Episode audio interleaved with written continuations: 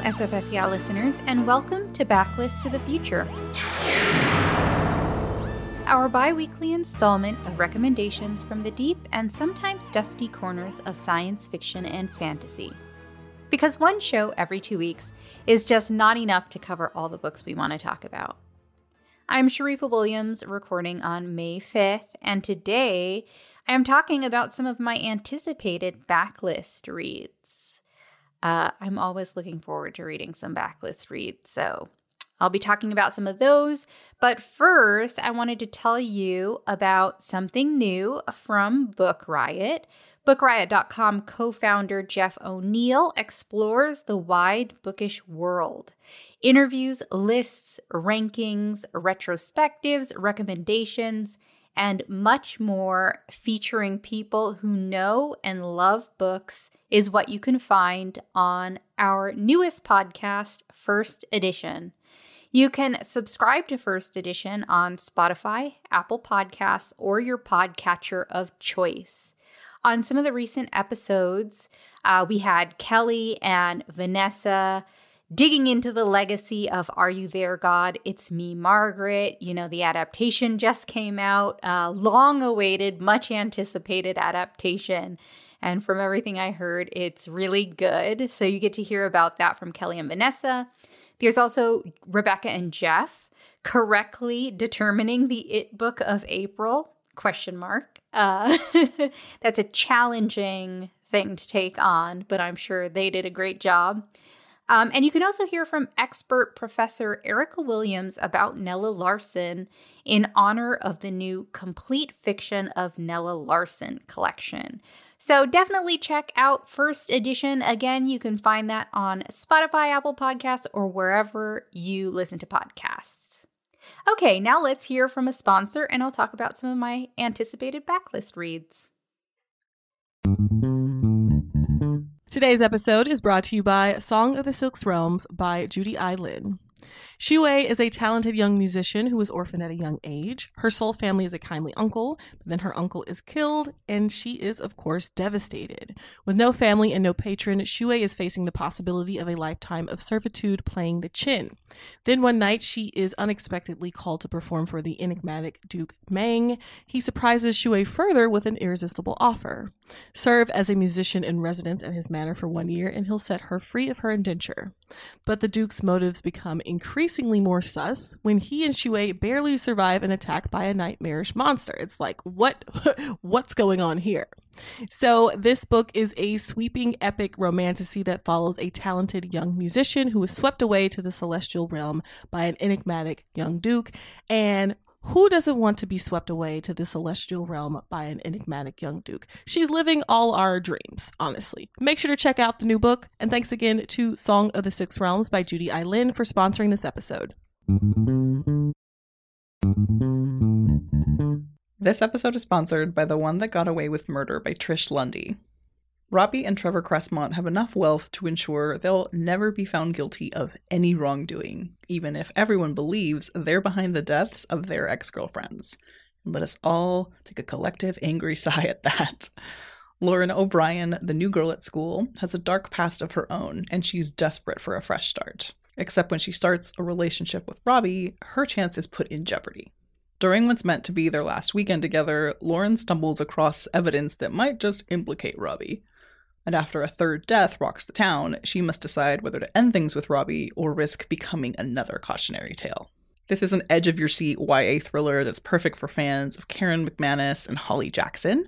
Make sure you pick that up now wherever books are sold. And thank you once again to The One That Got Away with Murder by Trish Lundy for sponsoring today's show.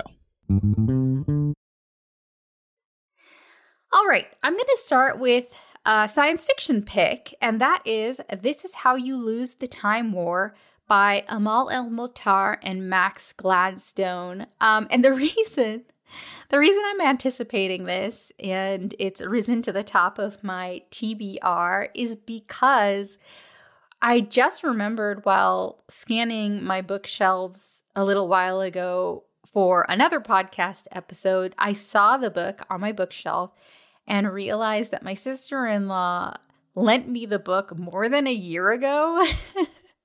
so I was feeling kind of guilty that I hadn't gotten around to reading it yet. and it has won so many awards. So many people have loved this book, and I have been wanting to read it, but I kind of let it slip. So it won like a, a Hugo, Nebula, and Locus Award for Best Novella. Kind of amazing. Um, and from everything I've heard, it is a really great, um, adventure packed, interesting romantic read. And I also can't think of an epistolary SFF I've read, um, a science fiction and fantasy book where it is composed of letters.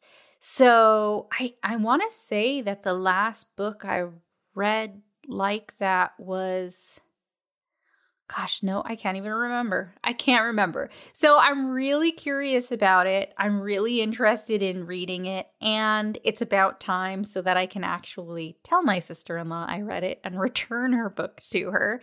Um, and I'm also really intrigued because the the actual description of the book is really interesting. So this is a story, if you haven't heard about it, about two competing groups. They're are two warring factions who are going up against each other, trying to win the war, win the battle for their side because they think they have the best interests of the people in mind.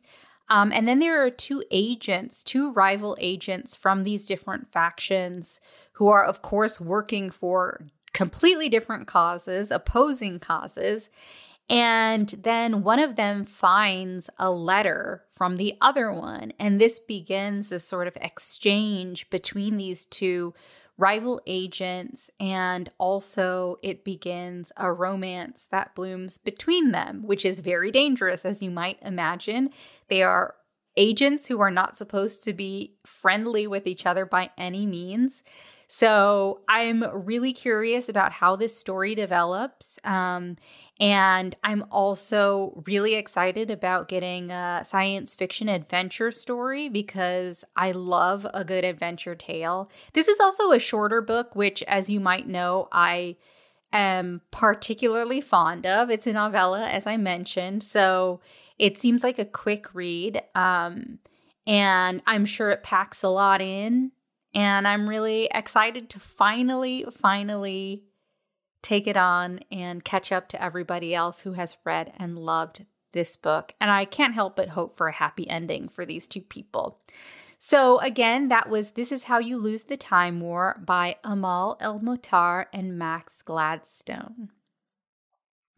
Now, my next pick is a fantasy pick, and it's The Pendulum, oh, Under the Pendulum Sun by Jeannette Ng.